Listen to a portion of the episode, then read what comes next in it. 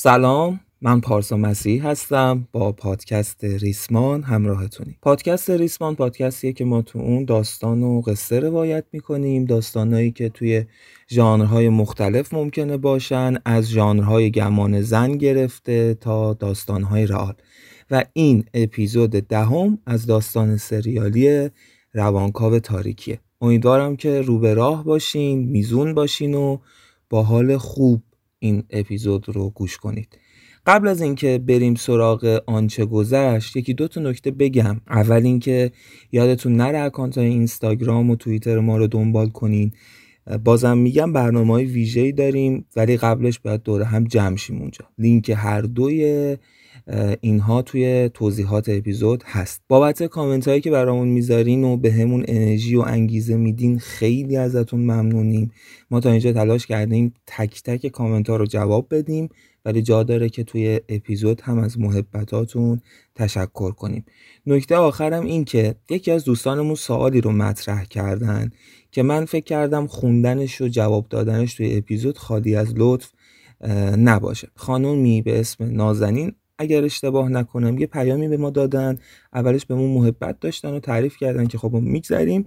بعد در ادامه پرسیدن که یه نکته ای که من فکرم رو خیلی مشغول می‌کرد این بود که چرا همیشه اردلان سپهر دنبال انتقامجویی هستش و برای انتقامجویی سالها تلاش می‌کنه. درسته که چنین چیزی توی شخصیتش هست که هیچ وقت نمی‌تونه باخت رو قبول کنه.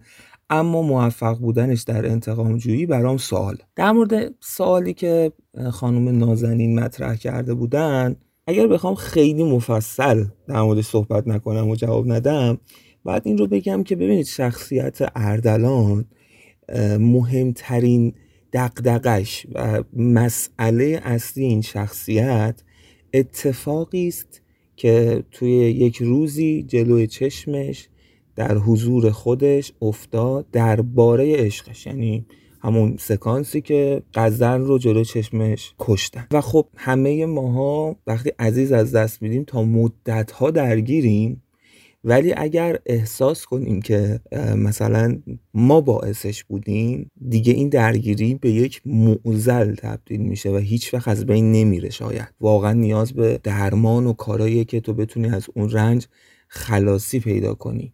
تازه این رو هم شما اضافه کنید که اردلان سپه یک حال دیگه ای هم علاوه بر این دو حال از دست دادن و مقصر بودن تجربه کرد. اینکه جلوی چشماش کشتن غزل رو. یعنی اینکه این خانواده هایی که یکی از اعضاشون اعضای خانواده به قتل می‌رسه حالا چه ام چه غیر ام خیلی درگیره. حالا قطع عمد فکر می‌کنم. درگیر این میشن که رضایت بدن یا ندن. چرا این اتفاق میفته چرا این اذیت شدن و موندن بین رضایت دادن و ندادن اتفاق میفته به خاطر اینکه خیلی سخته تو از این بگذری که یه نفری یکی از عزیزانت رو کشته. حالا شما این رو در مورد اردلان تصور کنید که جلو چشماش این اتفاق افتاد. یه مسئله هم بگم. اینکه باید توجه کنیم که حالا چون شما در مورد انتقام حرف زدین اردلان یک راست سراغ انتقام نرفت. قدم اولش این بود که سعی کنه جبران کنه برای همین رفت دکتراش رو گرفت بعد روانکاوی رو یاد گرفت و اینا. سعی کرد با این تکنیکا کسایی که شکنجه دیدن رو درمان کنه و فکر می‌کرد اینطوری جبران می‌کنه و آروم میشه. اما وقتی دید نه این آتیش درونش آروم نمی‌گیره اونجا بود که به فکر این افتاد که خب پازل گم شدم چیه حالا؟ بعد رسید به این که انتقام. و باز هم در آخر این رو بگم که وجود این مسئله باعث حرکت شخصیت اردلان در راستای قصه میشه. اینم از اینو. دیگه طولش ندیم. بریم سراغ آنچه گذشت.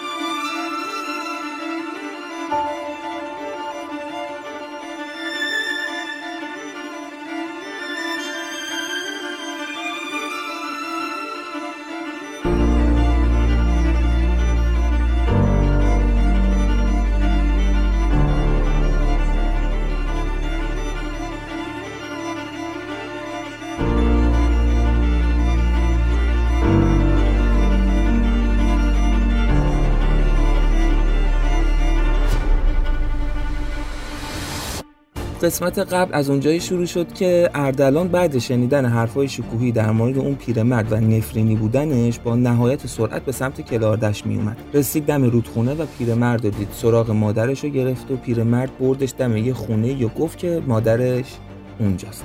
وقتی اردلان رفت داخل مادرش رو دید. متوجه شد که مادرش سکته مغزی کرده و به کما رفته. حیرون و لرزون اومد.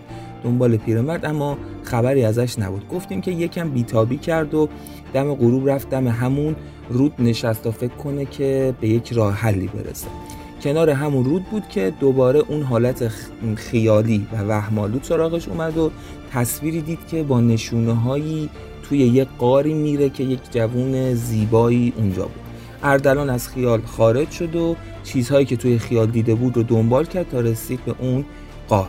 توی قار اون کسی که منتظرش بود اون جوون زیبارو نبود بلکه پیرمرد بود. گفتیم که پیرمرد حرفایی به اردلان زد مثل اینکه نفرینی بودن شایع است و اینکه می‌خواد به مادر اردلان کمک کنه و دلیل کمک کردنش هم این بود که در آینده اردلان به چیزهایی خواهد رسید که می‌تونه مشکل پیرمرد رو برطرف کنه. خودش رو هم عیاز معرفی کرده بود. یعنی اسمش عیاز بود. همینطور برای جلب اعتماد اردلان ادعاهایی کرده بود مثل اینکه از انتقامش از شکوهی خبر داشته و اون تصاویری که اردلان دو بار در خیال دیده بود و فرستاده خودش اسم برد. گفت اینا رو من فرستادم. اونم از طریق تلپاتی تصویری. بعد هم همونجا کاری کرد تا یک بار دیگه تلپاتی تصویری برای اردلان رخ بده تا اردلان از این بابت مطمئن بشه. بعد از اون اردلان عیاز رو بالا سر مادرش برد. عیاز دو ساعت تنها بالا سر مادر اردلان بود و بعدش اردلان رو صدا کرد. اردلان رفت و دید که مادرش چشماشو باز کرده و حالش خوبه. از وجد به گریه افتاد. بعد از مدتی خواست از عیاز تشکر کنه که دید باز عیاز قیبش زده. اطراف اونجا رو گشت اما خبری نبود. داشت برمیگشت پیش مادرش که اسای عیاز رو دید. و برگهی که بهش آویزون بود. و وقتی برگه رو خوند فهمید که عیاز مرحله آخر درمان مادرش رو گرو نگه داشته تا در آینده اردلان خواستش رو برطرف کنه و اون موقع مادرش رو درمان کنه. مادر اردلان از کمر به پایین فلج بود. حالا بریم سراغ اپیزود دهم از سریال روانکاو تاریکی که اگر قرار بود فصل بندی باشه این داستان این اپیزود می‌تونست قسمت آخر فصل اول لقب بگیره.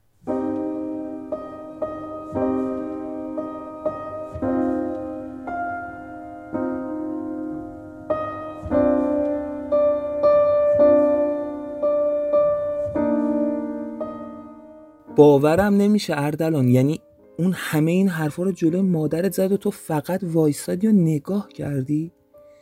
اردلان از روی صندلی بلند شد و کف دستش رو محکم کوبید روی میز و فریاد زد.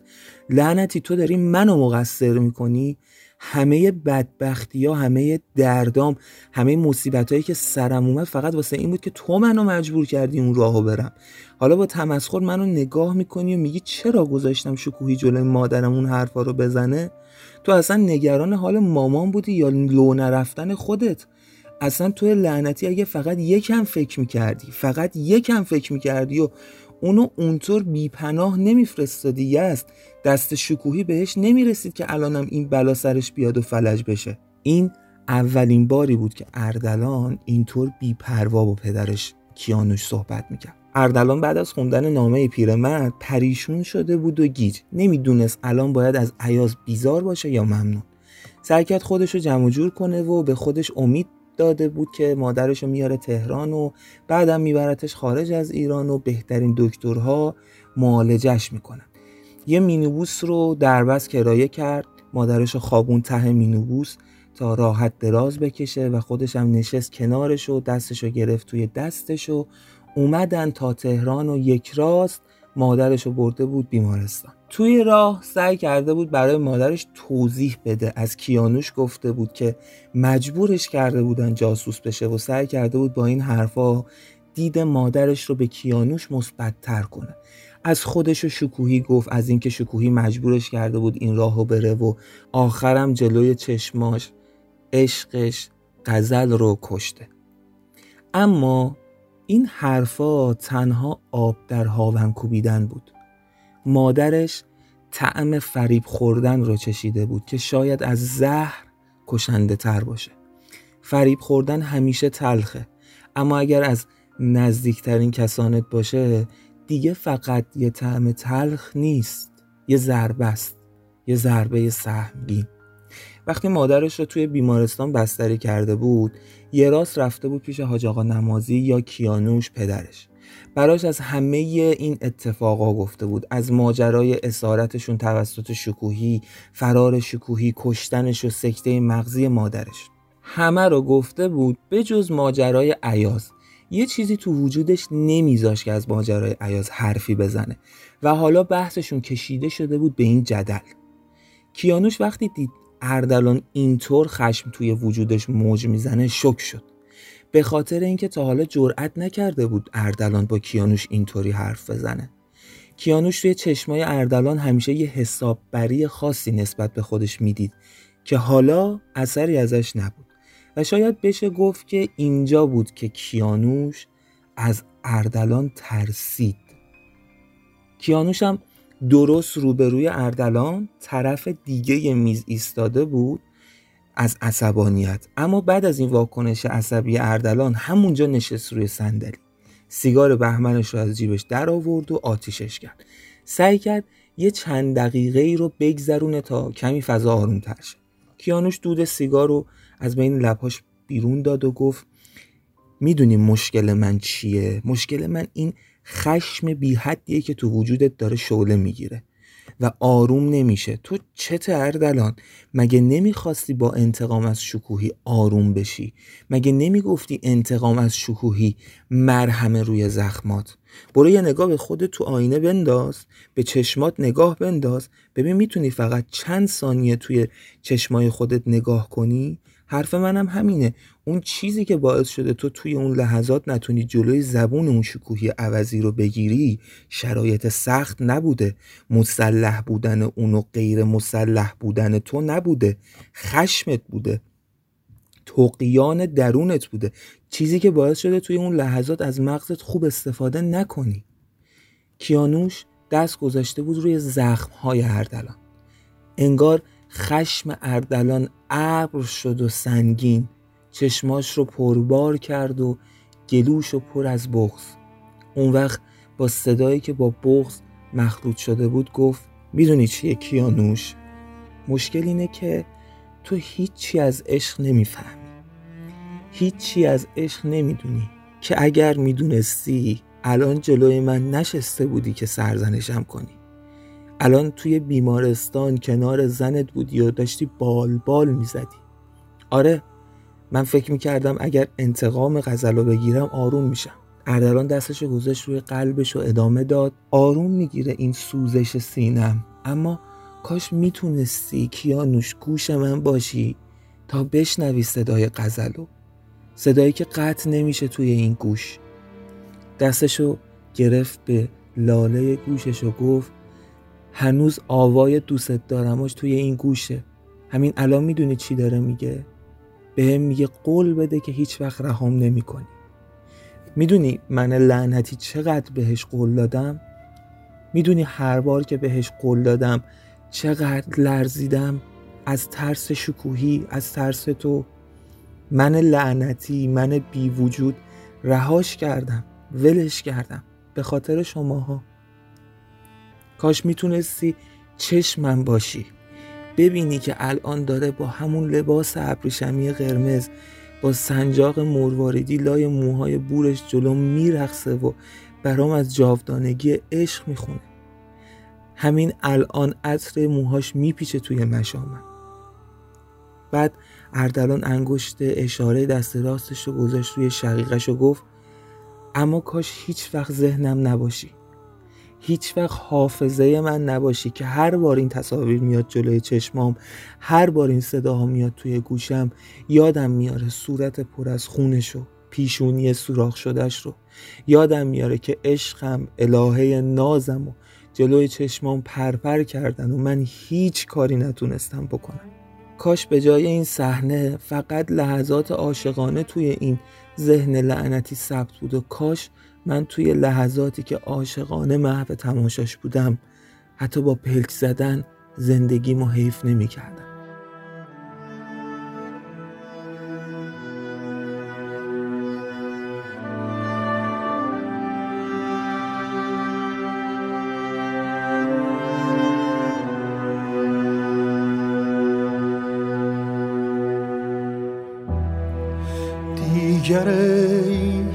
باد سبا دست ز بختم بردار.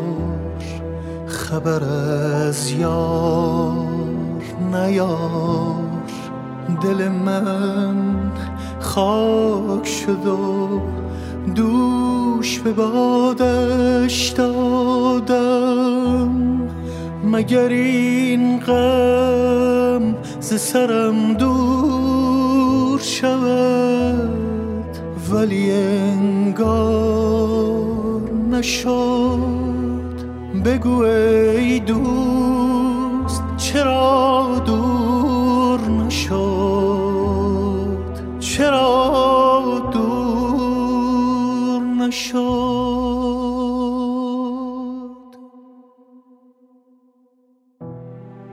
من تماشای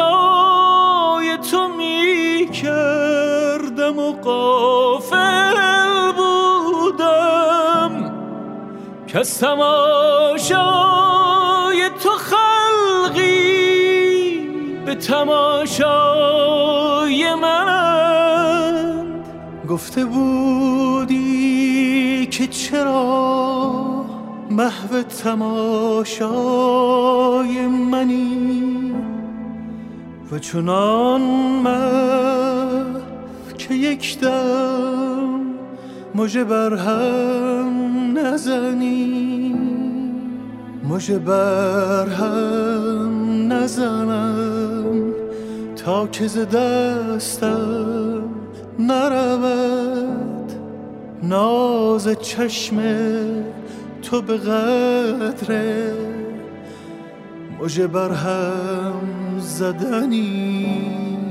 ناز چشم تو به قدر مجه بر هم زدنی.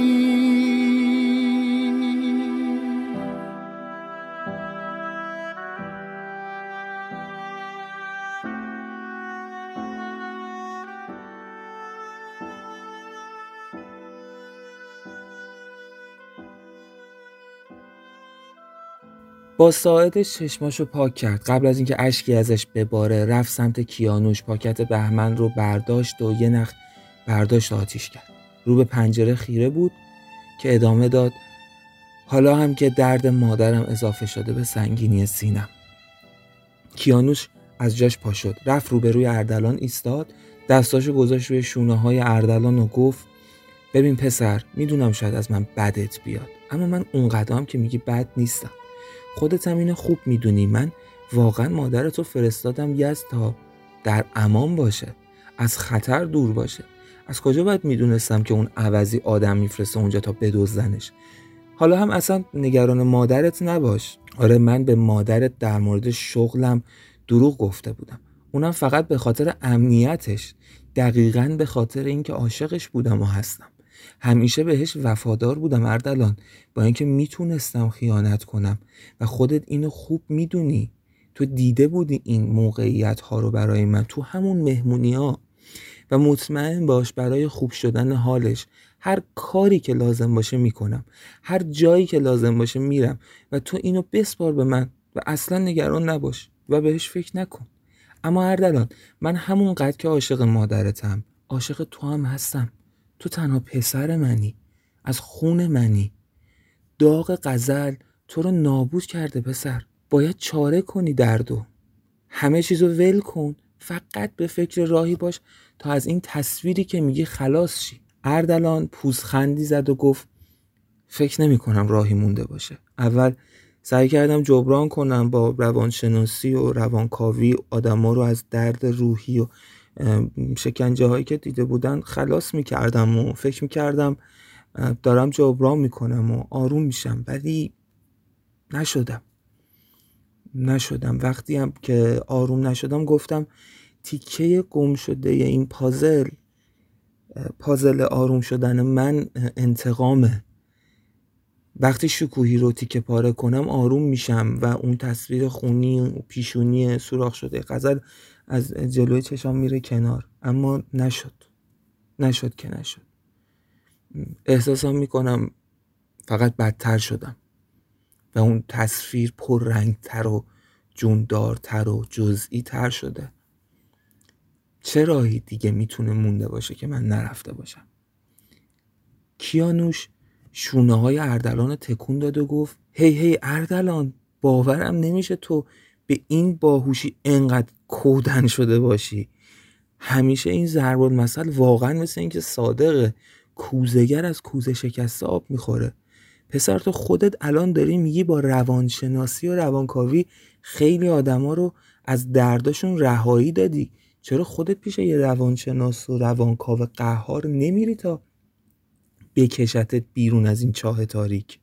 اردلان انگار یه نور امیدی تو دلش تابیده باشه. بازم با یه حالت گیجی پرسید پیش کی مثلا؟ کیانوش با تعجب گفت که از من می‌پرسی؟ من چه می‌دونم؟ تو میشناسیشون. برو پیش بهترینشون تو دنیا پیش استادای خودت تو امریکا برو اونجا. گفتگوی اون روز کیانوش و اردلان امید دوباره به اردلان داد. امیدی که به بهبودی و رهایی از رنج اون تصویر توی دلش پیدا شده بود. وقتی مطمئن شد که کیانوش همه جوره حواسش به مادرش هست و پیگیر کارهای درمانشه بلیتش رو گرفت و یک هفته بعد از اتفاقات کلاردهش بدون اینکه به احدی از همون یارهای انقلابی چیزی بگه راهی ایالات متحده شد.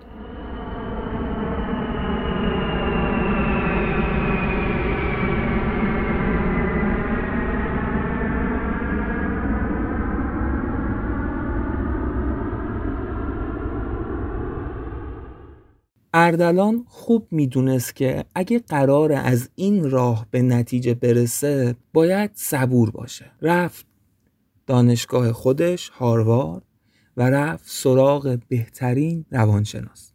مشهورترین روانشناسی که اتفاقا توی دوره دکترای اردلان استادش هم بود روانشناسی بود به اسم دکتر جورج لوپس. روانشناسی که علاوه بر روانشناسی اعتقاد زیادی هم به روانکاوی و تکنیکاش داشت.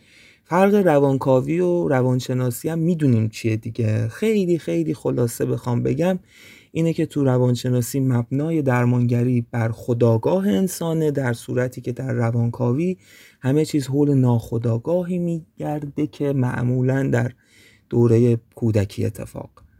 افتاده و یا به اینطور بهتر بگیم شکل گرفته. حالا از این مسئله میگذریم. تخصص ما هم نیست کلا راجبش حرف بزنیم.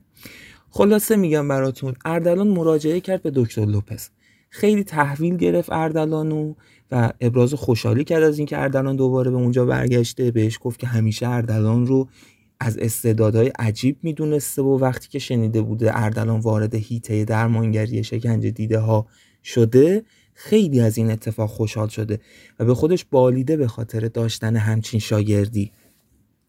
اما وقتی اردلان براش میگه برای این برگشته به امریکا تا روان خودش رو درمان کنه دکتر لوپس شدیدا تعجب می‌کنه. از پشت عینک گردش چشماش ریز می‌کنه و میگه بهت نمی‌خوره که مشکلی داشته باشی. اردلان هم پوزخند تلخی می‌زنه و میگه استاد دیگه شما بهتر از هر کسی می‌دونید که ظاهر آدما دلیل خوبی برای قضاوت نیست. دکتر لوپز سری تکون میده و دستی به صورت صاف و شیش‌تیغ شده‌ش می‌کشه و میگه که کاملا درسته. هر کاری از دست من بر بیاد صمیمانه انجام میدم. از فردای اون روز اردلان به کلینیک و دفتر دکتر لوپز رفت و مراحل درمانیش شروع شد. اردلان همه ماجرا رو برای لوپز تعریف کرد. بی ترس بی واهمه. لوپز case های عجیب و غریب کم ندیده بود اما داستان و ماجرای اردلان خیلی براش مرموز و عجیب بود و از دیدش اردلان یک case بسیار پیچیده بود. یک ماهی گذشته بود اردلان هفته سه جلسه دو ساعته رو با دکتر لوپز گذرونده بود اما هیچ تغییری در احوالاتش ایجاد نشده بود. البته خودش کاملا به این واقف بود که باید به درمانگری لوپز زمان بده. خودش بالاخره توی روانشناسی اوستا بود و درک می‌کرد که برای بهبودی و رسیدن به نتیجه باید صبور بود. اما دقیقا مشکل اینجا بود که نمی‌تونست صبر کنه. توی اون حالی که داشت توی اون برزخی که بود صبر مثل شکنجه بود. مفهوم صبر شاید زجرآورترین پدیده ای باشه که آدما توی زندگیشون باهاش مواجه میشن و این مفهوم پیر کننده برزخ سازه و زمان برای این برزخ مثل بنزینی میمونه که روی آتیش ریخته بشه. اوایل اردلان سعی می‌کرد با این ذهنیت مقاومت کنه که نمی‌تونه صبور باشه تا دکتر لوپز مراحل درمانگریش رو کامل طی کنه. دو هفته دیگر رو هم به سختی صبوری کرد اما بعد از اون دو هفته دیگه برید. آدم وقتی به راهی ناامید میشه ناخداگاه دنبال راه میانبر جدیدی میگرده. مثل وقتی که توی ترافیک گیر می‌کنیم و مدام دنبال اینیم که راه دیگه ای پیدا کنیم. و اردلان هم از این قاعده مستثنا نبود. توی اون دو هفته به راه دیگه ای فکر کرده بود. به پروفسور جانسون.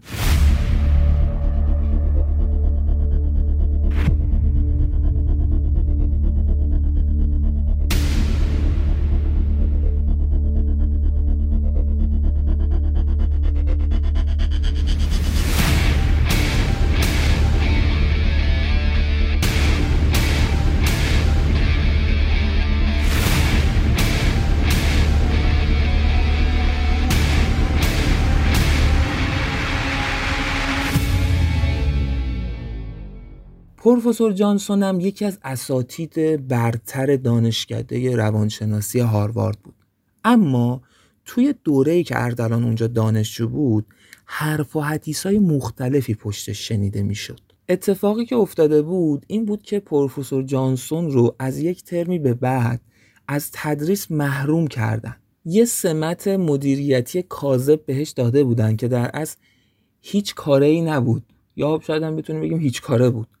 و بیشتر معطوفش کرده بودن به کارهای پژوهشی. برای خودش دبدبه و کبکبه ای داشت برو بیایی داشت اما یه دفعه اینطور محدود و بایکوتش کردن. خیلی حرفا پشتش می‌زدن یه سری می‌گفتن با یکی از شاگردانش رابطه داشته و این ماجرا فاش شده. یه سری می‌گفتن که لو رفته که همجنس بازه. یه سری می‌گفتن به خاطر عقاید ضد یهود بایکوتش کردن و خلاصه که حرف زیاد پشت سرش بود. پروفسور جانسون اما خودش را از تکوتا ننداخته بود و مثل همیشه با همون اعتماد به نفس مثال زدنیش میومد و می‌رفت. اردلان همون زمانا خیلی سر این ماجرا کنجکاویش برانگیخته شده بود. برای همین رفت و ته توی این ماجرا رو در آورد فهمید که تموم حرفا باد هواست. رابطه با شاگرد و همجنس بازی و آنتی یهود بودن و اینا همش کشکه. اون چیزی که باعث بایکوت پروفسور جانسون شده بود نگرش و گرایش شدید و عجیبش به هیپنوتیزم در درمانگری بود. توی اون دوره هم چشمانداز آموزشی هاروارد زاویه شدیدی با هیپنوتیزم داشت. به طور کلی هیپنوتیزم مقوله‌ایه که نظرات متفاوت بسیاری در موردش هست. بسیاری اون رو در حد یک نعمت ویژه بالا می‌برن. بسیاری هم اون رو کاری غیر انسانی می‌دونن. به طور مثال خود فروید هم مبدع روانکاوی یک زمانی با هیپنوتیزم زاویه داشت و ازش به عنوان ابزاری در روانکاویش استفاده نمی کرد اما خب بسیاری هم بودن که هیپنوتیزم رو دقیقا وسیله برای دسترسی به ناخودآگاه انسان می‌دونستن. و پروفسور جانسون از همین دست روانشناسان بود. و درست تو زمانی که اعضای آکادمی روانشناسی هاروارد هیپنوتیزم رو یه شیوه منسوخ می‌دونستن و حتی نسبت بهش گارد شدیدی داشتن جانسون روی این روش پژوهش ها می‌کرد و ایمانی راسخ بهش داشت. و توی کلاس ها هم به شدت در مورد تزهاش بیپروا حرف می‌زد و گفتگو می‌کرد. همین شد که جانسون رو از جایگاه استادی کنار گذاشتن و بایکوتش کردن. اردلان هم علاقه ویژه‌ای به هیپنوتیزم داشت.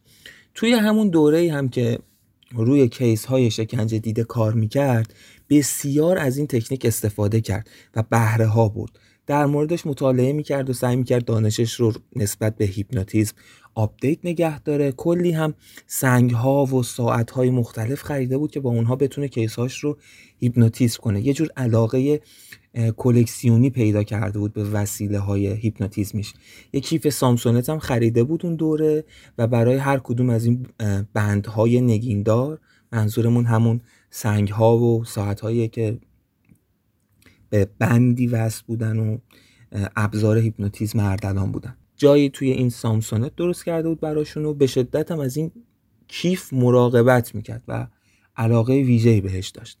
اون می‌دونست که اگه بره سراغ کسی که توی هیپنوتیزم استاد باشه به راحتی می‌تونه با ورود به لایه های ناخداگاهش با استفاده از تلقین اون تصاویر لحظات آخر غزل رو از ذهنش پاک کنه و تصویر دیگه ای به جاش بذاره. به طوری که دیگه هیچ چیزی از اون لحظه ها به یاد نیاره. اما واقعیتش این بود که کمی میترسید. با اینکه خودش اهل هیپنوتیزم بود و به این شیوه علاقه داشت ازش میترسید. همینطورم از تصویر غیر واقعی که از غزل توی ذهنش ساخته میشه هم میترسید. برای همین دو به شک بود که این کار رو بکنه یا نه. اما وقتی فشار صبوری امونش رو برید دیگه معطل نکرد و به عنوان یه مراجع معمولی به کلینیک پروفسور جانسون مراجعه کرد و برای هفته بعدش وقت گرفت. جلساتش رو هم با دکتر لوپز قطع کرد و منتظر هفته بعد و جلسه با پروفسور جانسون شد. روز موعود فرا رسید. اردلان وقتی وارد اتاق پروفسور جانسون شد پروفسور طبق عادت همیشگیش که برای مراجعینش میستاد از جاش بلند شد و بلند خوش آمد گفت. قد بلندی داشت حدود یک متر و نود. موهای یک دست سفید شده و پرپشتش به یک سمت مرتب شونه شده بودن و ژل خورده بود. تحریشی داشت و چشمهای ریز و اصلی رنگ. وقتی اردلان رو دید چشمای ریزش رو ریزتر کرد و گفت چهرهتون خیلی آشناست برام.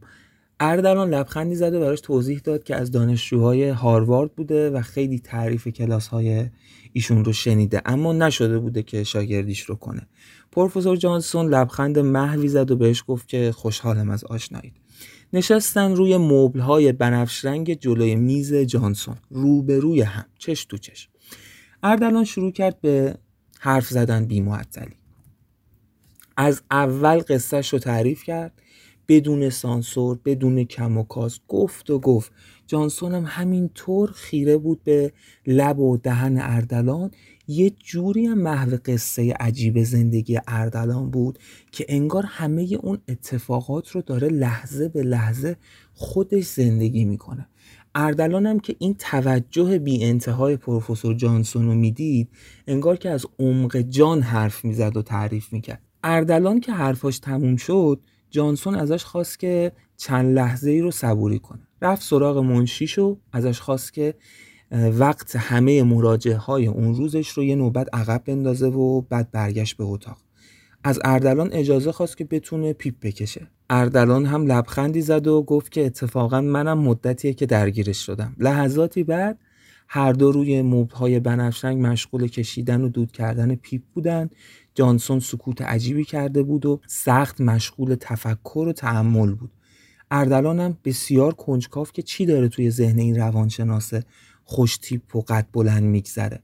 جانسون بالاخره سکوتش رو شکوند و گفت که اردلان عزیز اول ممنونم که به من اعتماد کردی و اینطور بی پرده تمام ماجراهات رو برام گفتی. تو خودت قبل از اینکه یه مراجع به روان درمانگر باشی یک روانشناس و روانکاوی. این هم کار رو برای من و همسال من آسون می‌کنه هم سخت. اردلان عزیز تو حتما می‌دونی که هر روانشناسی صاحب نظر و منش و سبکی هست و من هم از این قاعده مستثنا نیستم. علی‌الخصوص برای case ی مثل تو که پیچیدگی های فراوان داره. اردلان لبخندی زد و جواب داد که و من هم دقیقا به خاطر همین به شما مراجعه کردم. جانسون دوباره کمی چشماشو ریز کرد و گفت که لطفا واضحتر توضیح بده. اردلان کام عمیقی از پیپش گرفت و جواب داد پروفسور من می‌دونم که شما نگرش خاص و ویژه‌ای به هیپنوتیزم و فرایند تلقین دارین. من هم توی شیوه های درمانی بسیار از این ابزار قدرتمند و حتی می‌تونم بگم مقدس بهره ها بردم و شیفتش هستم. بعد اردلان کمی به راست خم شد و از کنار مبل بنفش رنگ سامسونتش رو برداشت و بالا آورد و رمزهاش رو زد. درش رو باز کرد و کیف رو به طرف پروفسور جانسون گرفت و با لبخند گفت اینم نشونش. پروفسور جانسون لبخند گشادی نشست روی لباش و بعد هم خنده ای زد و گفت که خیلی خوبه. اردلان ادامه داد و من هم دقیقا به خاطر تبهر شما توی این حوزه اینجام. من کاملا آمادم تا شما با هر شیوهی که صلاح می‌دونین من رو از اون تصویرهای دردناک رهایی بدین. واقعیتش اینه که من می‌دونم که با هیپنوتیزم خیلی سریعتر میشه به نتیجه رسید و من کاملا آمادم. پروفسور جانسون کمی به اطرافش نگاه کرد انگار که نگران باشه کسی صداش رو بشنوه. بعد کمی به سمت اردلان خم شد و آروم گفت ببین اردلان عزیز این خیلی خوبه که اینطور هم نظریم. اما باید این رو بهت بگم که شیوه کار من بسیار متفاوت تر از چیزیه که تو فکر می‌کنی. و اگر همچنان مشتاقی که کار رو با من ادامه بدی باید کاملا به من اعتماد کنی و همراه هم باشی. اردلان بی جواب داد بهتون اطمینان میدم که غیر از این نخواهد بود. پروفسور جانسون لبخندی زد و گفت پس برای اولین قدم باید بهت بگم که من کار درمان کیس های پیچیده مثل شما رو اینجا انجام نمیدم. شما باید برای جلساتتون به منزل من بیاین. اردلان کمی تعجب کرد اما امید عجیب و خاصی به دلش راه پیدا کرده بود. برای همین هیچ جوره نمی‌خواست پالس منفی به پروفسور جانسون بفرسته. برای همین با لبخند گفت که از کی می‌تونیم کارمون رو شروع کنیم؟ جانسون هم بی جواب داد از فردا.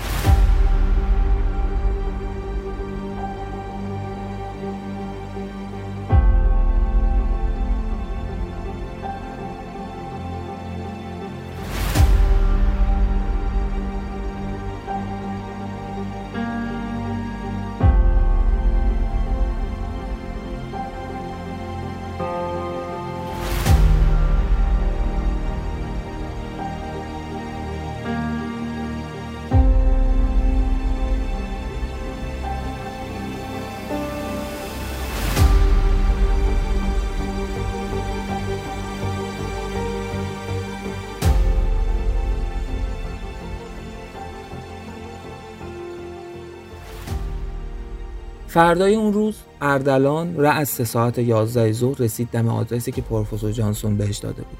نگاهی به اطراف کرد به نظرش خونه خیلی بزرگی می اومد توی همون دوره دانشجویی شنیده بود که جانسون تنهاست و هیچ وقت با کسی نبوده و خانواده نداره. خیلی تعجب کرد که چرا یه آدم تنها باید توی چنین خونه بزرگی زندگی کنه. زنگ آیفون رو زد. انگار که پروفسور جانسون منتظرش بود چون خودش در رو براش باز کرد و با لبخند بهش خوش آمد گفت. یک حیات پر از باغچه و درختی رو گذروندن. روی مسیری که از بین چمنهای حیات سنگ چین شده بود و به سمت در ورودی امارت می‌رفت گذشتن و وارد فضای نسبتا کوچکی شدن که مثل یه لابی بود. یه کاناپه چرمی به رنگ قهوه‌ای اونجا بود و یه صندلی هم روبروش. پروفسور به سمت صندلی رفت با اشاره به اردلان فهموند که روی کاناپه بشینه. اردلان نشست روی کاناپه مدتی بود که عینکی شده بود یه عینک کاوچویی مشکی رنگ روی چشماش بود اما هنوز بهش عادت نکرده بود و یه جورایی تمرکزش رو به هم می‌زد. برای همین اون رو از روی چشماش برداشت و گذاشتش روی میز جلوی کاناپه. شیش دونگ حواسش رو داد به پروفسور تا ببینه که پروفسور جانسون چی می‌خواد بگه. جانسون دستی به تحریشش کشید و لبخندی زد و شروع کرد به حرف زدن. اردلان عزیز بازم ازت ممنونم که به من اعتماد کردی. باید بگم که همه تلاشم رو می‌کنم که جواب اعتمادت رو با برطرف کردن مشکلت بدم. اما قبلش باید یه سری چیزها رو بدونی. ببین اردلان نوع روش من کاملا منحصر به فرد و مختص خودمه. سالهاست که دارم روی این روش کار می‌کنم و بهش ایمان دارم. اون چیزی که منو نگران می‌کنه این کار بودن توه. آگاهی تو نسبت به این حرف است. وقتی که نسبت به چیزی صاحب سبک باشی مدام در مقام مقایسه قرار می‌گیری و مدام برات سوال به وجود میاد. من ازت می‌خوام که برای مدتی تمام دانشت رو نسبت به این علم فراموش کنی. یعنی حداقل سعی کنی که اینطور باشه. فقط یه چیزی رو با خودت تکرار کن. مدام به خودت بگو جانسون کارشو بلده و من هیچی بلد نیستم. جانسون کارشو بلده و من هیچی نمی‌دونم. مدام اینو با خودت تکرار اردلان ذهنش سخت درگیر بود ولی سریع به معنای پذیرفتن سر تکون داد. جانسون ادامه داد نکته بعدی اینه که من سیری رو طی می‌کنم تا به جلسه هیپنوتیزم اصلی برسم. یعنی اینطور نیست که اولین جلسه همون جلسه باشه که تو می‌خوای. و وقتی به اون جلسه برسیم برای من چیزی شبیه به مرگ و زندگیه. یعنی اگر به جواب برسیم که خب همه چیز باب میل ما پیش رفته ولی اگر نتیجه دلخواهمون حاصل نشه از اونجا به بعد کاری از دست من دیگه بر نمیاد. پس هم من هم تو باید تمام تلاشمون رو بکنیم تا از ابتدای این سیر با تمام وجود مراحل رو طی کنیم و تمام ذهن و جان خودمون رو برای نتیجه گرفتن خرج کنیم. این رو هم در انتها بگم. هر دوی ما انگیزه فراوانی برای این تلاش داریم. تو برای بهبودی و من برای ارائه یک شیوه نوین در روانکاوی به تمامی آکادمی ها اردلان مبهوت صحبت های جانسون بود. پروفسور جانسون هم این رو فهمید و به فال نیک گرفتش. بعد از جاش بلند شد از دری که روی دیوار سمت چپ اتاق بود وارد اتاقی دیگه شد و لحظاتی بعد با یه دفتر و خودکار برگشت. دوباره نشست روبروی اردلان و پرسید خب برای اولین قدم آماده ای؟ اردلان جواب داد بله استاد. جانسون از جیب بغل کتش عینک بندداری رو در آورد بندش رو انداخت دور گردنش و عینک رو به چشمش زد. شروع کرد به نوشتن کلماتی توی اون دفتر رو توی همون حال گفت خب اردلان تو داستانت رو با دقت برای من تعریف کردی اما من نیاز به دونستن جزئیاتی دارم که باید با دقت بیشتری برام توضیح بدی. اردلان گفت بپرسید تا بگم. جانسون پرسید قد غزل چقدر بود؟ اردلان تعجب محض شد اما سعی کرد به روی خودش نیاره. جواب داد تا شونه های من تقریبا. جانسون گفت بلند شو بیست. بعد خودش دوباره رفت توی اتاق کناری با یه متری برگشت. قد اردلان رو اندازه داد کنار دیوار رو توی دفترش یادداشت کرد بعد رو به اردلان گفت که بشین. اردلان نشست ذهنش بد جور درگیر کارهای پروفسور بود اما خب تعهد داده بود که کنجکاوی نکنه. جانسون پرسید مدل موهاش چطور بود؟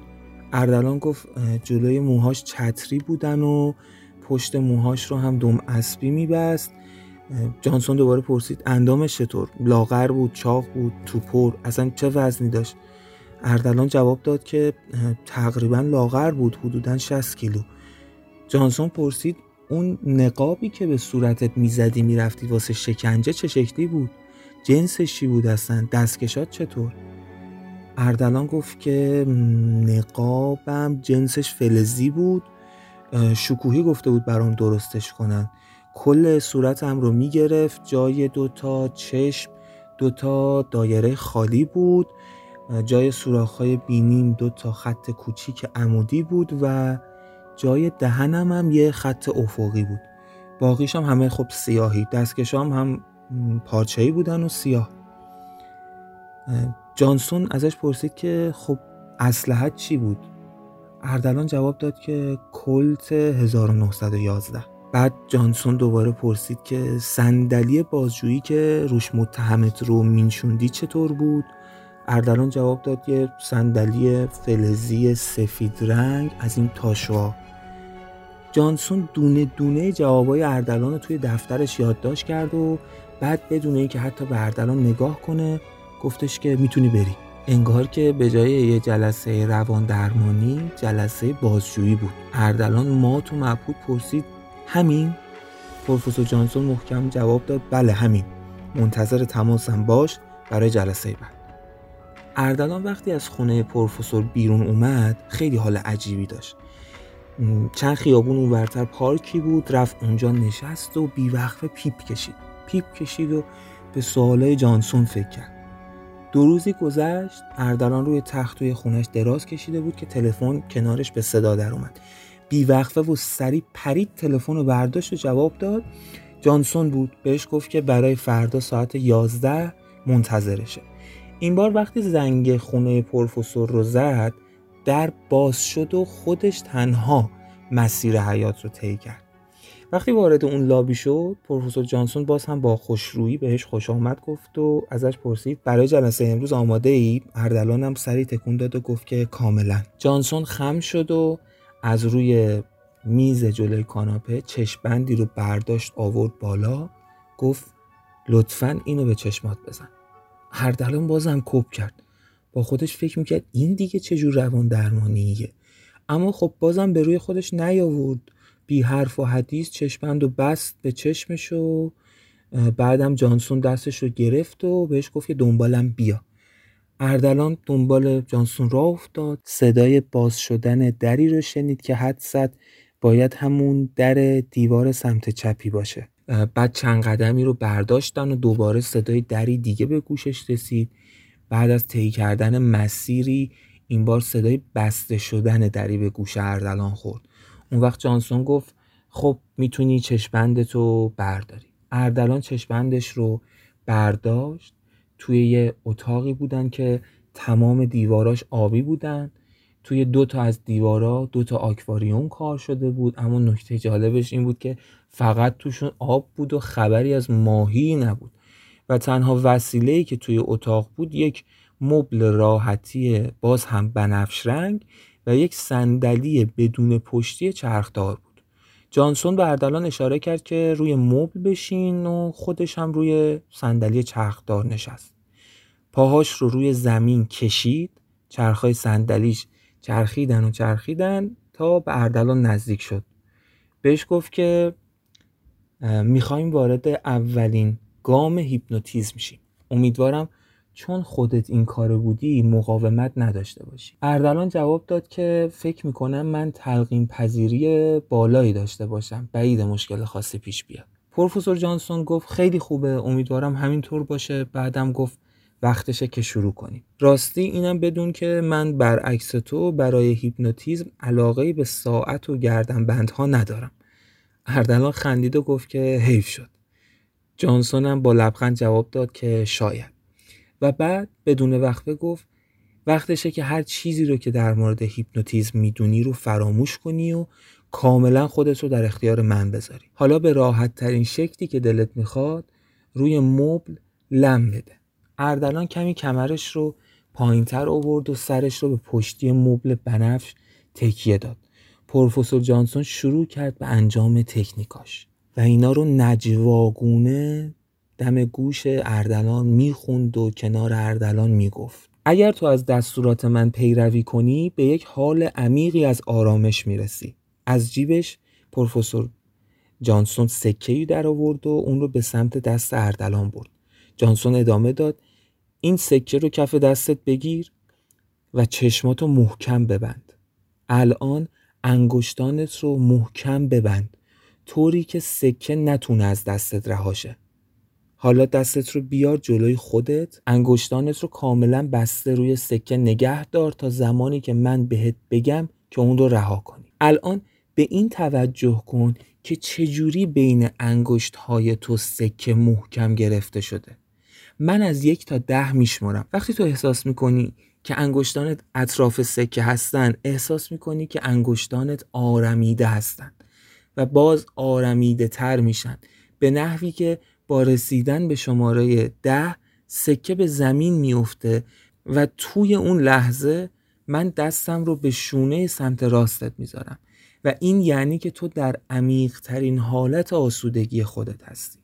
هر زمان که دست من رو روی شانه چپت احساس کردی و برای بار دوم صدای زمین خوردن سکه رو شنیدی یعنی زمان بیدار شدن فرا رسیده و از اون حال خارج میشی. با صدای افتادن سکه به زمین چشمهای تو هم همچنان بسته میمونن. یک جانسون شروع کرده بود به زدن حرفای تلقینی برای اینکه اون رو ببره تو فضای هیپنوتیزمی و شمردن اهداد اعدادی که هرچی به ده نزدیکتر می شدن اردلان رو به حالت هیپنوتیزم شدن نزدیکتر می کرد بعد ادامه داد پروفسور جانسون که انگشتای تو تو حال باز شدن هستن.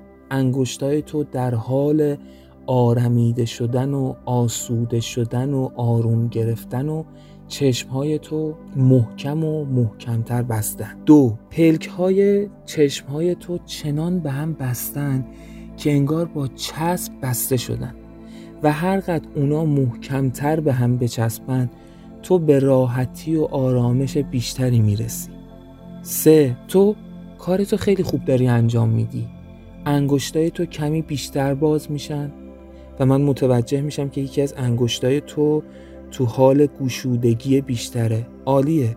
اول یه انگشتت و بعد انگشت دیگت رو باز کن. چهار تمام انگشتای تو تو حال باز شدن هستن. درست کمی بیشتر همچنان تو حال آسودگی بیشتر و بیشتر هستی. پنج. با هر نفسی که می‌کشی انگشتای تو کمی بیشتر باز میشن. یادت باشه وقتی سکه روی زمین افتاد علامتیه برای اینکه پلک های شما محکمتر بسته بشن. 6 همچنین به یاد داشته باش که وقتی سکه زمین خورد تو انگشتای دستت رو کاملا باز و کشیده خواهی کرد. سفت و سخت. دست راست تو از انگشت تا مچ و آرنج و تا شانه سفت و سخت شده. هفت. انگشتای تو بیشتر باز میشن و سکه تو حال افتادن به زمینه. هشت. کمی بیشتر.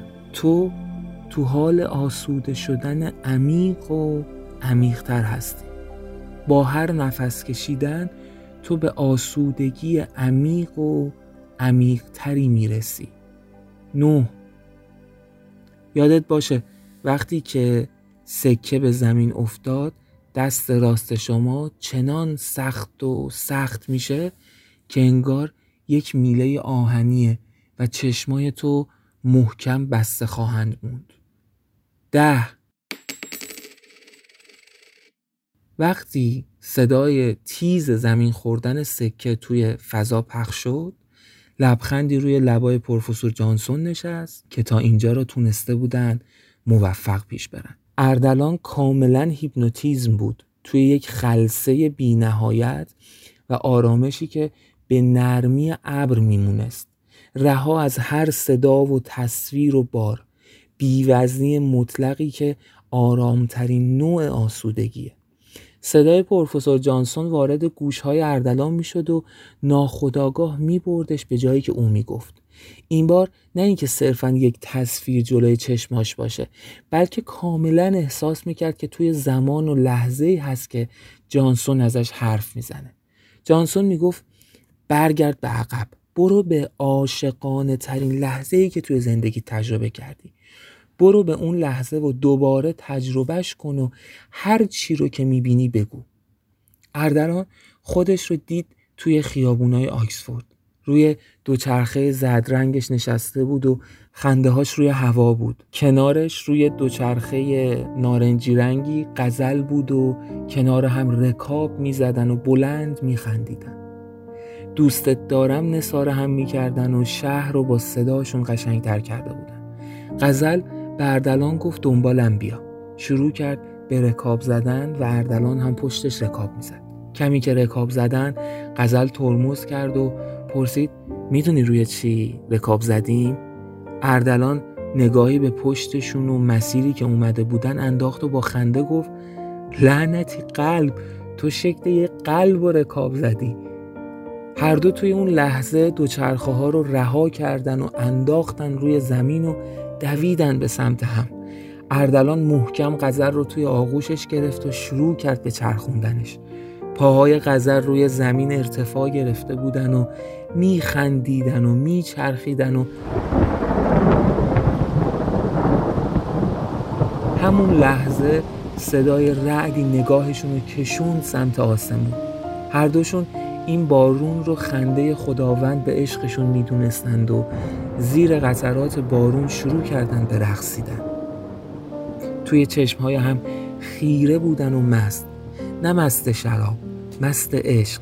میرخسیدن و چشماشون عشق رد و بدل می‌کرد. مردم جمع شده بودن دورشون و برخی با لذت و برخی هم با حسرت نگاهشون می‌کردن. بعد از مدتی شروع کردن به دست زدن براشون و هر دو ناخداگاه هم رو بوسیدن و از اون حال بیرون اومدن. قزل دوباره زل زد به چشمای اردلان و با صدای آروم و عاشقانه گفت اردلان به هم قول بده که رهام نمی‌کنی اردلان کاملا رفته بود توی اون لحظات و حین تجربه کردن دوباره اون لحظات همه رو ناخداگاه تعریف می‌کرد. پروفسور جانسون هم سخت و سریع و دقیق مشغول نوشتن گفته های اردلان بود اما اردلان به اینجا که رسید به جایی که قزل می‌خواست ازش قول بگیره که رهاش نمی‌کنه هیچ وقت و تنهاش نمی‌ذاره ناخداگاه بدنش شروع کرد به لرزیدن. پروفسور نوشتن رو رها کرد و رفت به سمت اردلان. آروم دستشو گذاشت روی شونه سمت چپ اردلان و گفت تو در حال بیدار شدن هستی. تو باید بیدار بشی. بیدار شو. دست کرد توی جیبش که سکه رو روی زمین بندازه اما قبل از اون اردلان چشمهاش رو باز کرد. جانسون لبخندی روی لباش نشست و رضایت کاملی از جلسه اون روزشون داشت. اون روز وقتی اردلان به خونه رفته بود هیچ چیزی از time هیپنوتیزمش به یاد نمی آورد. اما مدام خاطرات عاشقانش با غزل توی ذهنش میچرخید حدس می‌زد که این باید کار جانسون باشه. اما سعی می‌کرد خیلی ذهنش رو درگیر کارهای پروفسور نکنه تا سوالات ذهنیش روند کار اون رو خراب نکنه. دو روز بعد قرار جلسه بعدی بود و اون روز هم از راه رسید. اردلان وارد خونه جانسون شد. جانسون بهش خوش آمد گفت و چشم بند و بهش داد.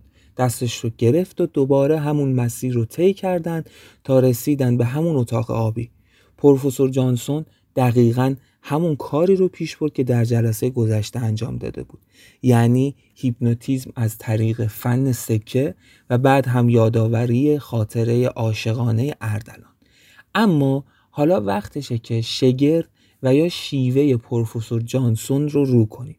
جانسون مدت ها بود که روی یک شیوه خاصی کار می‌کرد. اونم این که وقتی با هیپنوتیزم وارد ناخودآگاه کسی میشه همزمان حواس دیگه ای مثل لامسش، بویایی، شنواییش رو درگیر همون لحظه ناخودآگاهش کنه.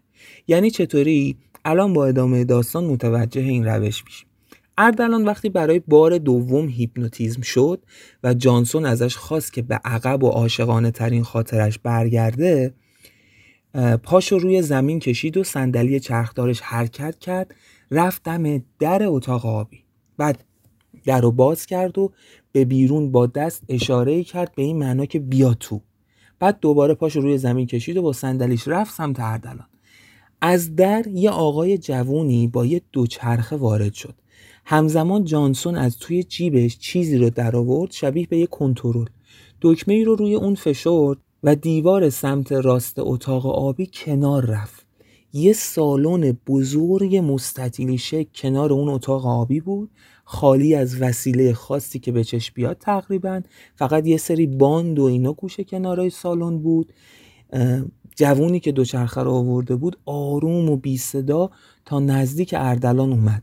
جانسون دهنش رو کنار گوش اردلان برد و همینطور که اردلان داشت ماجرا رو تعریف می‌کرد بهش گفت برای اینکه بتونی تجربه عمیقتری از آسودگی رو داشته باشی می‌تونی آروم از جات بلند شی. تا زمانی که من دستم رو روی شانه چپت نذارم تو بیدار نخواهی شد. بدون اینکه از اون لحظه ای که داخلشی بیرون بیای بدنت رو آزاد کن و بهش اجازه بده که برای تجربه بیشتری از آسودگی بیسته. مدام این کلمات رو تکرار می‌کرد جانسون و به اردلان تلقین می‌کرد که بلند شه. بدن اردلان یه دفعه تکونی خورد. جانسون منتظر شد تا ببینه عکس العمل اردلان چیه. وقتی که دید داره آروم آروم میسته لبخندی روی لباش نشست و رو کرد به جوون و اشاره کرد. پسر جوون هم رو به همون در با دست اشاره کرد به بیرون. لحظاتی بعد اردلان ایستاده بود خاطرش رسیده بود به اون جایی که قرار بود قزل بگه دنبالم بیا. توی همین لحظه دختری روی دوچرخه وارد اتاق شد و کنار اردلان ترمز کرد بعد گفت دنبالم بیا. یادتونه اولین جلسه جانسون سالای مختلفی از اردلان پرسید؟ مثلا قد قزل مدل موهاش و شکل اندامش و اینها. اینا همه برای این بود که دختری برای این لحظات بیاره که تا جایی که امکان داره توی اون موضوعات شبیه به قزل باشه. و این کار رو هم انجام داده بود. حتی یه دختری رو پیدا کرده بود که دورگه بود و یک رگش ایرانی بود و کاملا به فارسی هم مسلط بود. مدل موهاش رو شبیه به مدل موهای قزل بسته بود و سعی کرده بود شبیه به قزل درش بیاره این دختر رو. وقتی رسیدن به اینجا دختر اومده بود و کنار اردلان بود. دختر به اردلان گفت که دنبالم بیا. و همون لحظه پروفسور جانسون به پسر جوان اشاره کرد. اون دوچرخه رو پسر جوان آروم به دستای اردلان نزدیک کرد. اردلان دوچرخه رو که لمس کرد دیگه حرفی نزد. هنوز چشماش بسته بود اما پاشو بلند کرد و روی دوچرخه نشست. دختر دوباره گفت دنبالم بیا. اردلان ناخداگاه کاملا مسلط شروع کرد به رکاب زدن دنبال دختر. یک مسیر رو دخترک رفت طوری که مطمئن باشه اردلان به در و دیوار نمی‌خوره. بعد ایستاد و پرسید می‌دونی روی چی رکاب زدیم؟ اردلان چشماش بسته بود اما سرش برگشت طوری که انگار داره به پشت سرش نگاه می‌کنه. و یه دفعه با وجد و بلند گفت لعنتی قلب تو شکل یه قلب و رکاب زدی. ما حواسمون هست دیگه اردلان هیپنوتیزمه. این کارا ارادی نیست کاملا ناخداگاهانه داره انجام میشه. اردلان دوچرخه رو انداخت دخترم دوچرخه رو انداخت و دویدن سمت هم.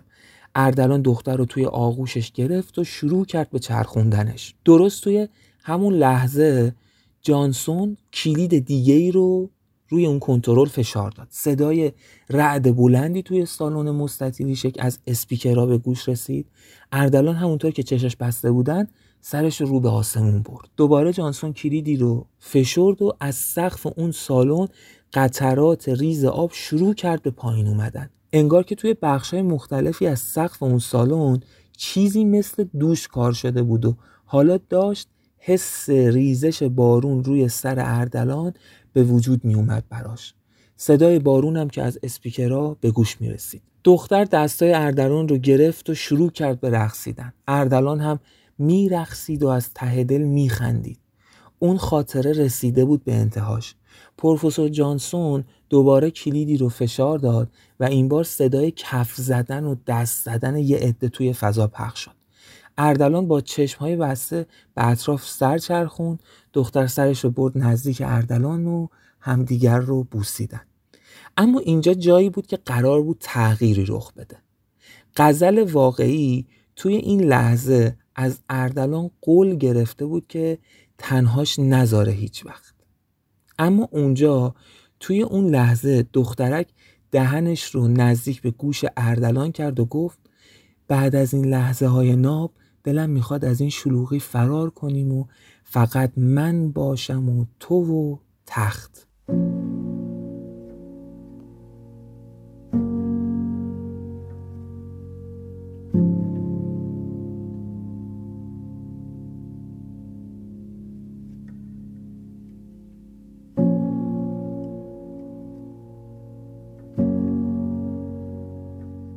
اردلان ناخداگاه جواب داد چی از این بهتر عشق من؟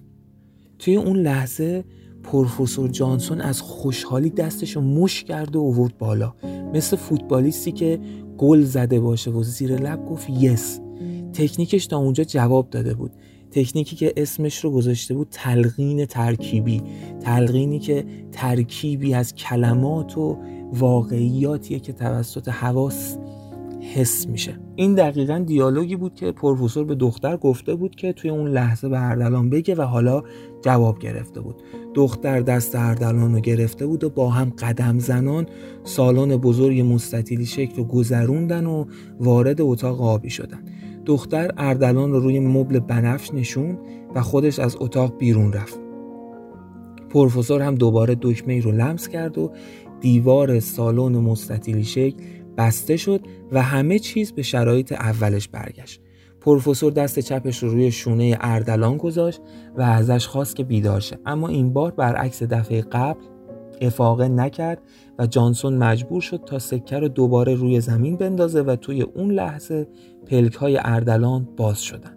اون روز برای اردلان روز عجیبی بود. احساس سبوکی عجیبی داشت. حسی شبیه به این که یه بار از روی دوشش برداشته شده باشه. سه روز گذشت و سه روز بعد قرار بعدیشون بود. توی این سه روز ذهن پروفسور جانسون خیلی درگیر بود. اون می‌خواست وارد نقطه اصلی مشکل اردلان بشه یعنی روزی که غزل کشته شد. طبق قاعده کار خودش باید یک جلسه با هیپنوتیزم اردلان رو وارد اون لحظات می‌کرد و تمام جزئیات رو یادداشت می‌کرد و در جلسه بعدش همون تلقین ترکیبی که ابداع خودش بود رو پیاده می‌کرد. اما مشکل اینجا بود که جانسون از واکنش اردلان میترسید و نگران این بود که اگر بار اول این کار رو انجام نده فرصتش از دست بره. پس ریسک کرد. اون یک بار با جزئیات تمام اتفاقات اون روز کشته شدن قذر رو از زبون اردلان شنیده بود و اتفاقا بعد از رفتن اردلان اونها رو کاملا یادداشت کرده بود و در نهایت تصمیمش رو گرفت که ریسک کنه. و توی همون بار اولی که اردلان رو وارد اون روز تلخ می‌کنه تلقین ترکیبی رو هم پیاده کنه و اردلان رو برای همیشه از اون رنج خلاصی بده. بعد از اینکه تصمیمش رو گرفت شروع کرد به آماده سازی فضا. جانسون یه معمار استخدام کرده بود که می‌تونست فضاهای متنوع و بزرگ امارتش رو توی کوتاهترین زمان ممکن شبیه به چیزی کنه که جانسون می‌خواد. یا بهتره بگیم شبیه به جایی کنه که جانسون ازش می‌خواد. اون بخشی از سالن مستطیلی شکل و شبیه به اتاق بازجویی در آورد که اردلان توصیف کرده بود. یک نقاب فلزی شبیه به چیزی که اردلان گفته بود تهیه کرد. همچنین دستکش ها رو. به علاوه یک کلت 1911 و گلوله هاش دیالوگ ها و اکت های لازم رو هم به اون دختری که نقش غزل رو ایفا می کرد آموخت و منتظر شد. روز موعود فرا رسید. اردلان توی اتاق آبی رنگ روی مبل بنفش رنگ نشسته بود و منتظر بود تا پروفسور جانسون کارش رو شروع کنه. اردلان خبر نداشت که اون روز برای جانسون روز اصلیه و اینکه اون روز پروفسور جانسون تکنیک دیگه ای رو هم برای هیپنوتیزم اردلان انتخاب کرده بود. تکنیکی که اصل و مبناش قدرت و نیروی چشم های هیپنوتیزم کننده است و حتی ممکنه چشم های هیپنوتیزم شونده باز بمونه اما کاملا هیپنوتیزم شده باشه. تکنیکی به اسم خیره شدگی چشم. پروفسور جانسون صندلیش رو برد نزدیک اردلان زل زد به چشمانش و دقایقی هیچی نگفت. سکوت مطلق بعد از گذشتن اون دقایق کارش رو شروع کرد. به چشمهای من نگاه کن و چشمات رو از چشمای من رها نکن. نگاه کردن به چشمای من رو حفظ کن. خودت رو رها کن. عالیه. به من نگاه کن. به چشمهام. و به هیچ چیز فکر نکن به جز خواب. چشمای تو تو حال سنگین شدن هستن. چشمای تو تو حال بسته شدن هستن. چشمانت رو ببند. اونا رو ببند. چشماتو ببند. وقتی به اینجا رسید پروفسور نگاه خودش رو از روی چشمهای اردلان به بالای بینیش بین دو چشماش برد. بعد ادامه داد الان چشمانتو بستن.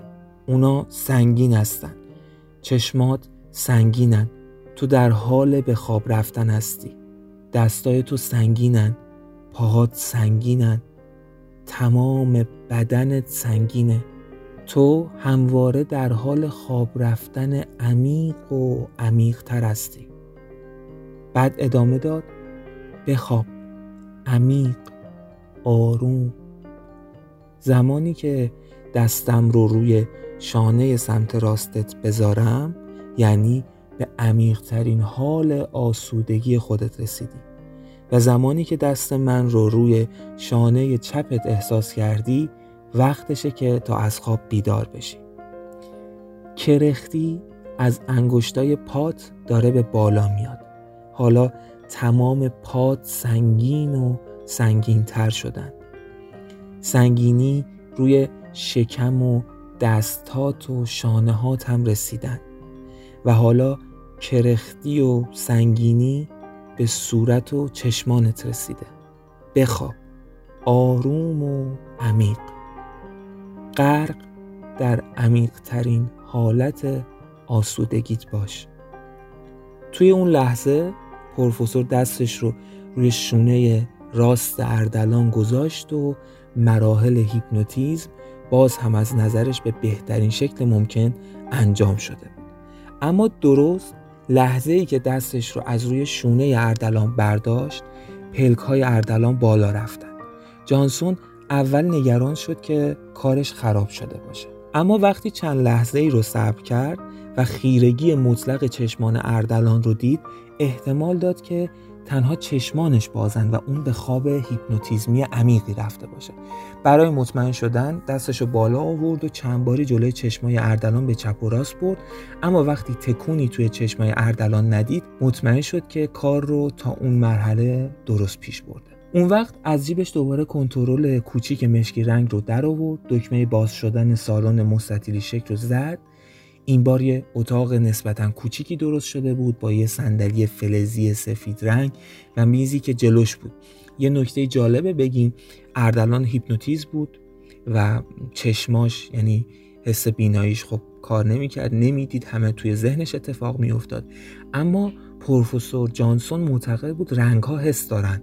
برای همین وقتی می‌خواست این تلقین ترکیبیش رو انجام بده سعی می‌کرد حتی رنگ ها رو هم با اینکه مراجعه کنندش نمی‌بینه سعی می‌کرد رنگ ها رو هم درست و دقیق انتخاب کنه تا حس رنگ ها هم درست انتقال بشه.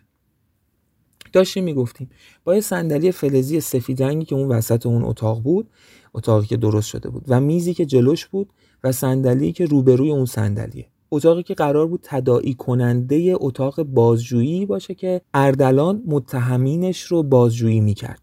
روی صندلی سفید رنگ دختری که نقش غزل رو بازی می‌کرد نشسته بود و با دستبند دستاش بسته شده بودن. پروفسور جانسون شروع کرد به حرف زدن.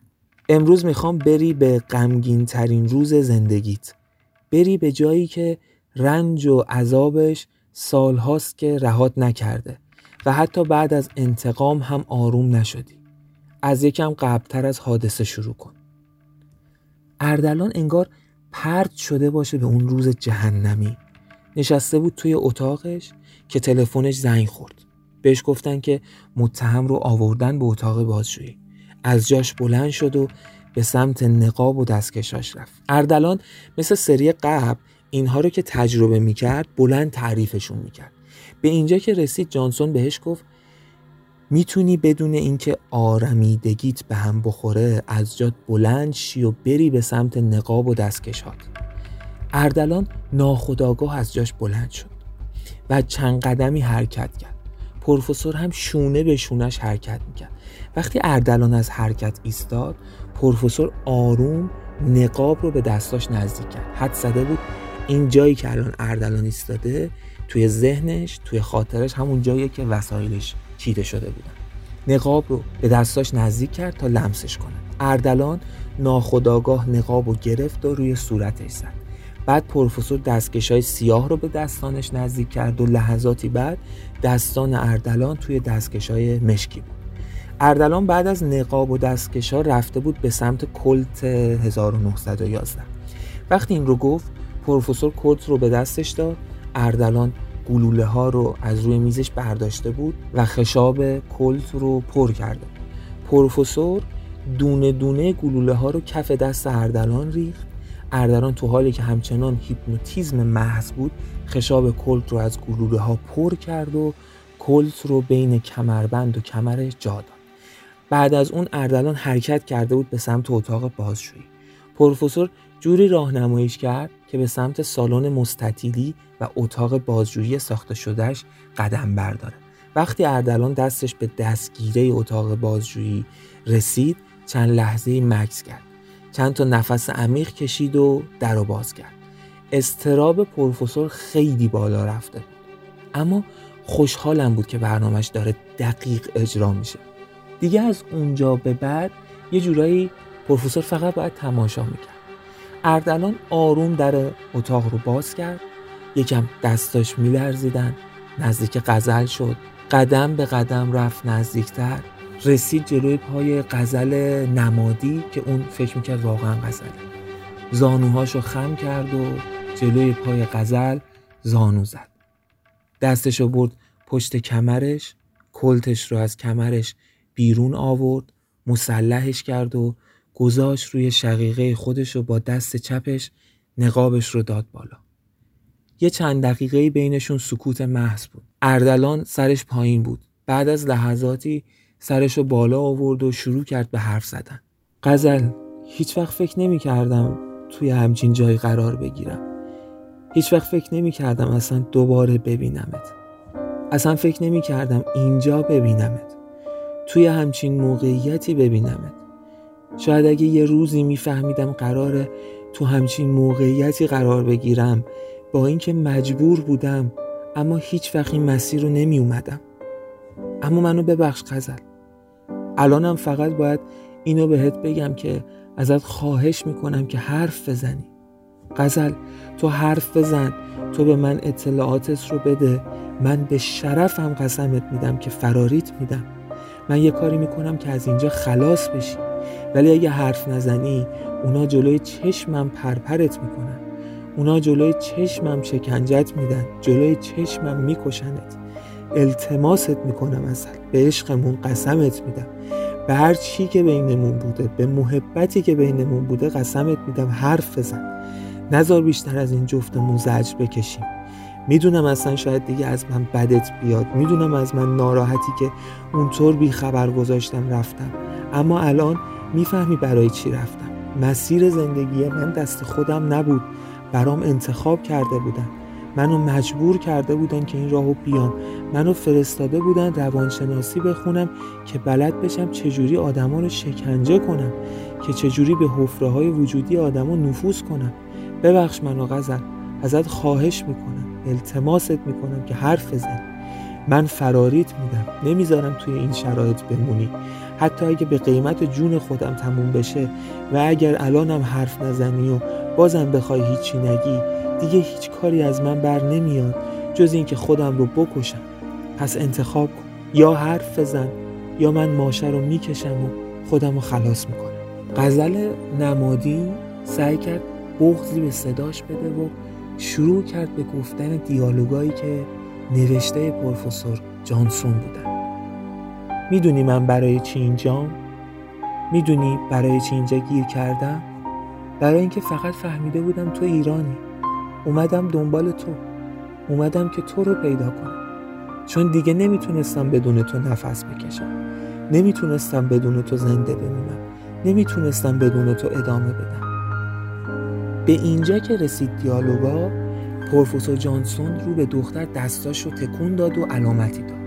دختر دیالوگهاش رو اینطور ادامه داد. یادت بهت می‌گفتم من با تو تا جهنمم میام اما الان می‌فهمم که نه نمی‌تونم.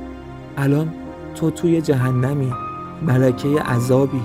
من عاشقت بودم اما نه عاشق یه ملکه عذاب. دلم نمی‌خواد باعث عذاب آدمی بشم که یه روزی عاشقش بودم. اطلاعاتی که می‌خوای رو بهت میدم و از اینجا برای همیشه میرم. پروفسور جانسون با زیرکی می‌خواست پایانی متفاوت برای تراژدی اردلان بچینه. اینکه غزل اطلاعاتش رو میده و اردلان هم فراریش میده. درسته که دیگه هیچ وقت غزل رو نمی‌دید. اما با این پایان دیگه عذاب بی پایان وجدان برای اردلان نمیموند. اما درست تو آخرین لحظه همه چیز به هم ریخت. اردلان بعد از شنیدن حرفای غزل نمادی چند ثانیه ای رو سکوت کرده بود. جانسون ضربان قلبش بالا رفته بود و استرس عجیبی داشت. اردلان یه دفعه سرش رو بالا آورد. گفت تو رو اون شکوهی بی همه چیز فرستاده نه؟ تو غزل نیستی تو رو شکوهی فرستاده تو غزل نیستی. جانسون دست باچه شد. مونده بود باید چیکار کنه. اما تا اومد فکری بکنه اردلان توی همون حالت هیپنوتیزمیش از اون حالت زانو زده خارج شد و ایستاد. کلت رو گرفت سمت دختر رو با فریاد پرسید میگم تو کی هستی؟ دختره دیگه ترسیده بود وحشت تمام شده بود فهمیده بود که کار از دست پروفسور خارج شده و وحشت کرده بود. با فریاد گفت من قزلم من خود قزلم عزیزم من من من و تو بودیم که با هم دو چرخ سواری کردیم زیر بارون با هم رقصیدیم. من قزلم اردلان اردلان من قزلم اردلان دوباره فریاد زد دهن کثیفت رو ببند اسم غزل رو نیار تو یه دروغگویی. من و غزل هیچ وقت از اینکه تا جهنم هم کنار همیم یک کلمه هم حرف نزده بودیم. اینو که اردلان گفت جانسون دستاشو گذاشت روی سرش. بعد انگار تازه حالیش شده باشه که چه خبره دوید به سمت سالن مستطیلی شکل و اردلان. اما قبل از رسیدن جانسون اردلان فریاد زد و گفت تو رو شکوهی فرستاده. نشونش میدم که با کی طرفه. اون وقت بیوقفه ماشه رو چند بار می‌کشه و خون اون دختر پخش زمین میشه.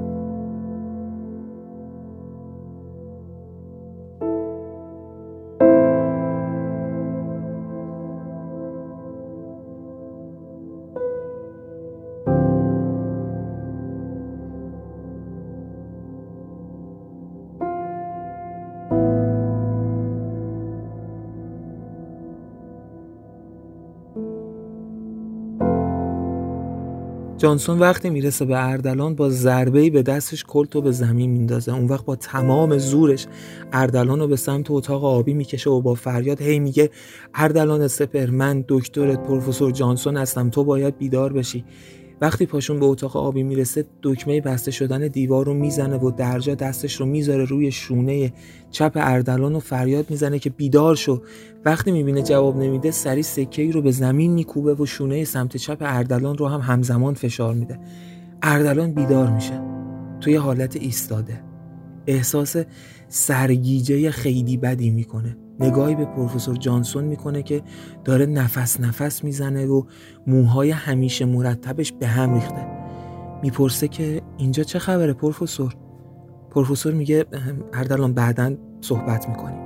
چشپندش رو میده و تا دم در راهیش می‌کنه و خودش هم سریع برمیگرده به امارت و میره سراغ دختر قربانی شده. اما کار از کار گذشته.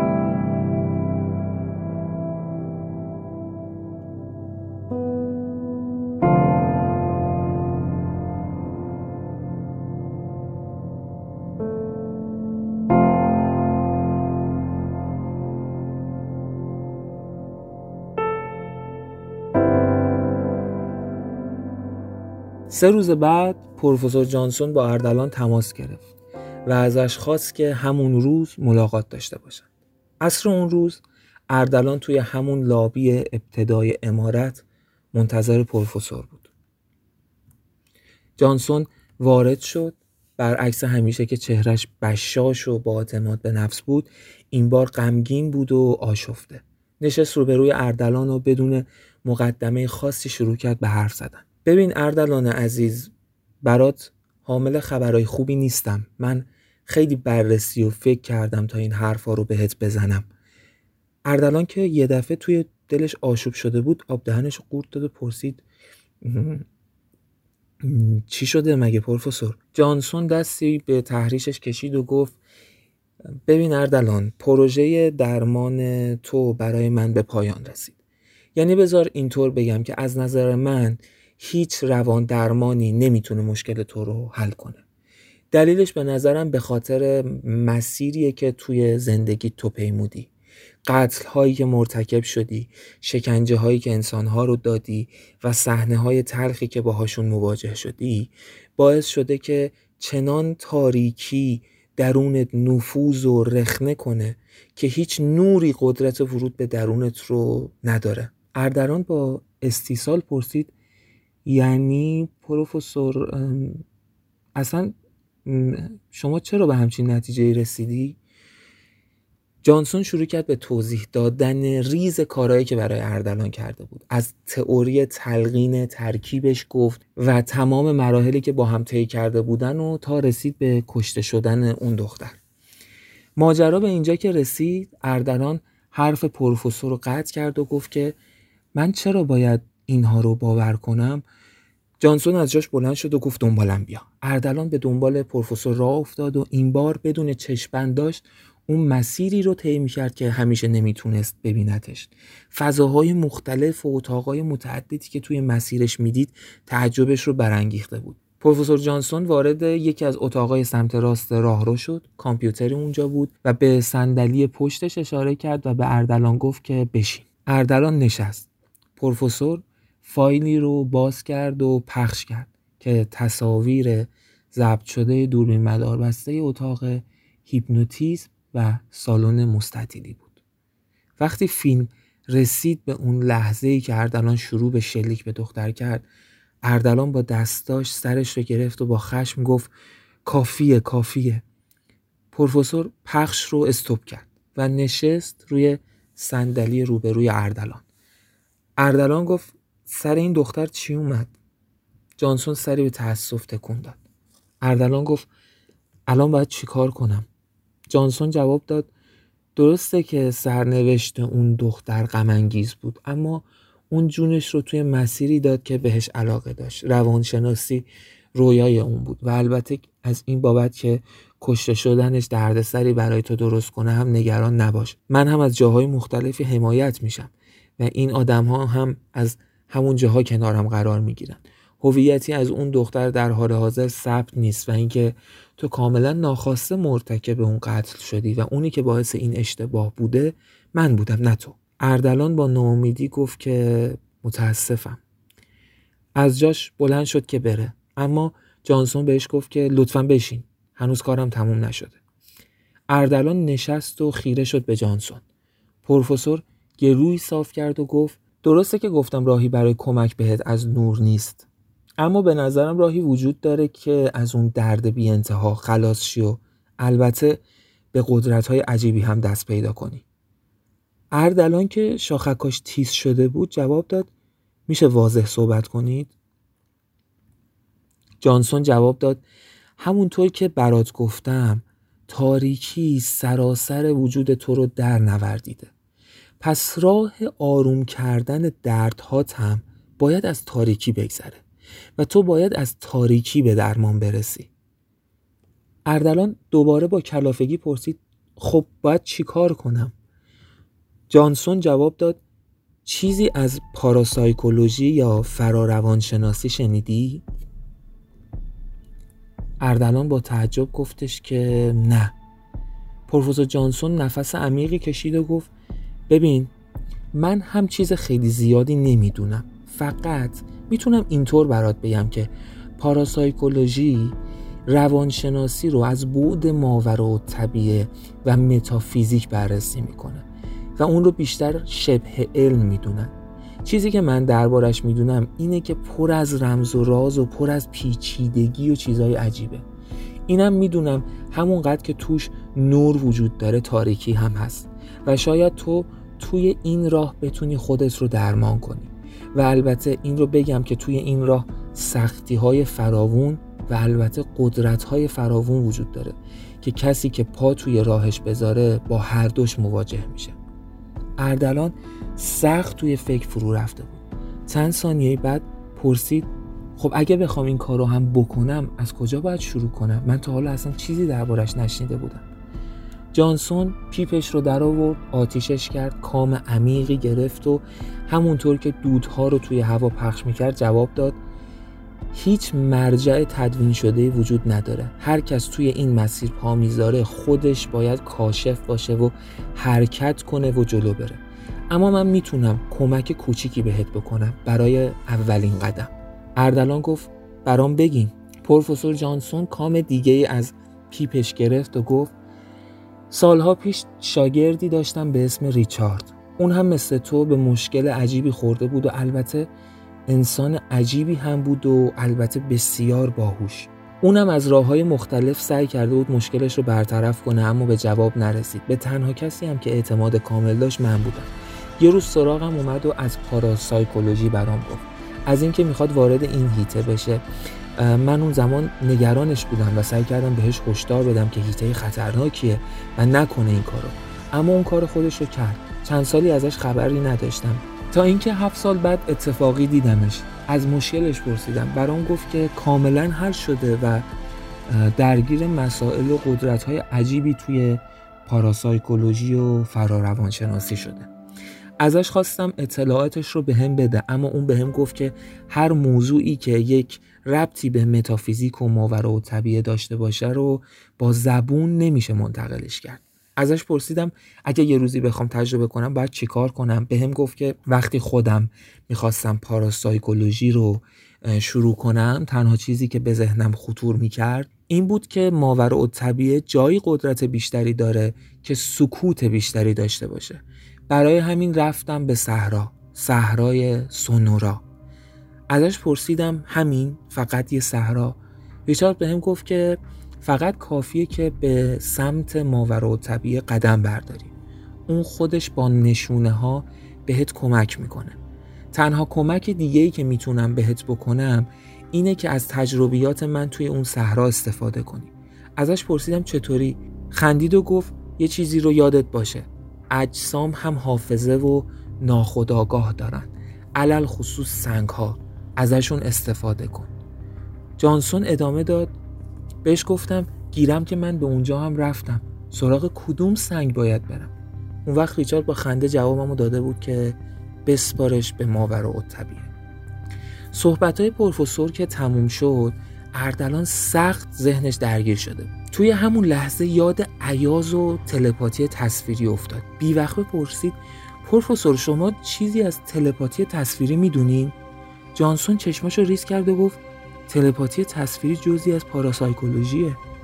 اردلان با وجه گفت من دو بار اینو تجربه کردم. یک نفر دو بار دو تا تصویر کاملا متفاوت رو به ذهنم منتقل کرده بود. پروفسور جانسون با تعجب اردلان رو داشت نگاه می‌کرد. پرسید از چه فاصله چقدر اونی که تصویر رو فرستاد باهات فاصله داشته؟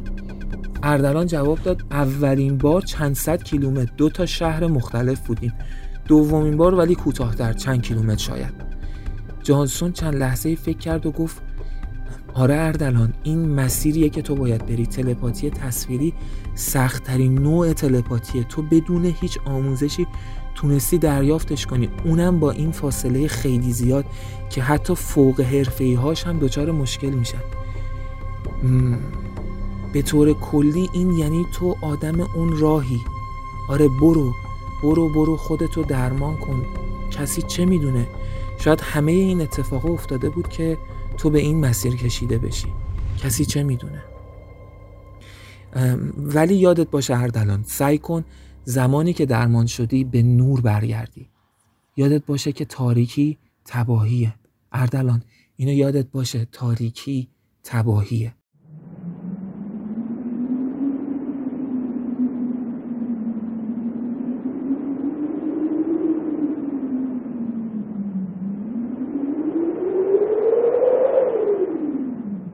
دو شب بعد توی تاریکی سایدار صحرای سونورا تو حالی که صدای باد مثل زوزه یک گرگ توی این صحرا میوزید و به گوش می‌رسید شورلت تراورسی با نور چراغهاش تاریکی صحرا رو شکافت و می‌زد به دل صحرا تا جایی که یکی از چرخهای ماشین پنچر شد. اردلان سپر روانکاو مشهور از ماشین پیاده شد و به تکه سنگ بزرگ روبروش خیره شد و زیر لب گفت پس جاش همین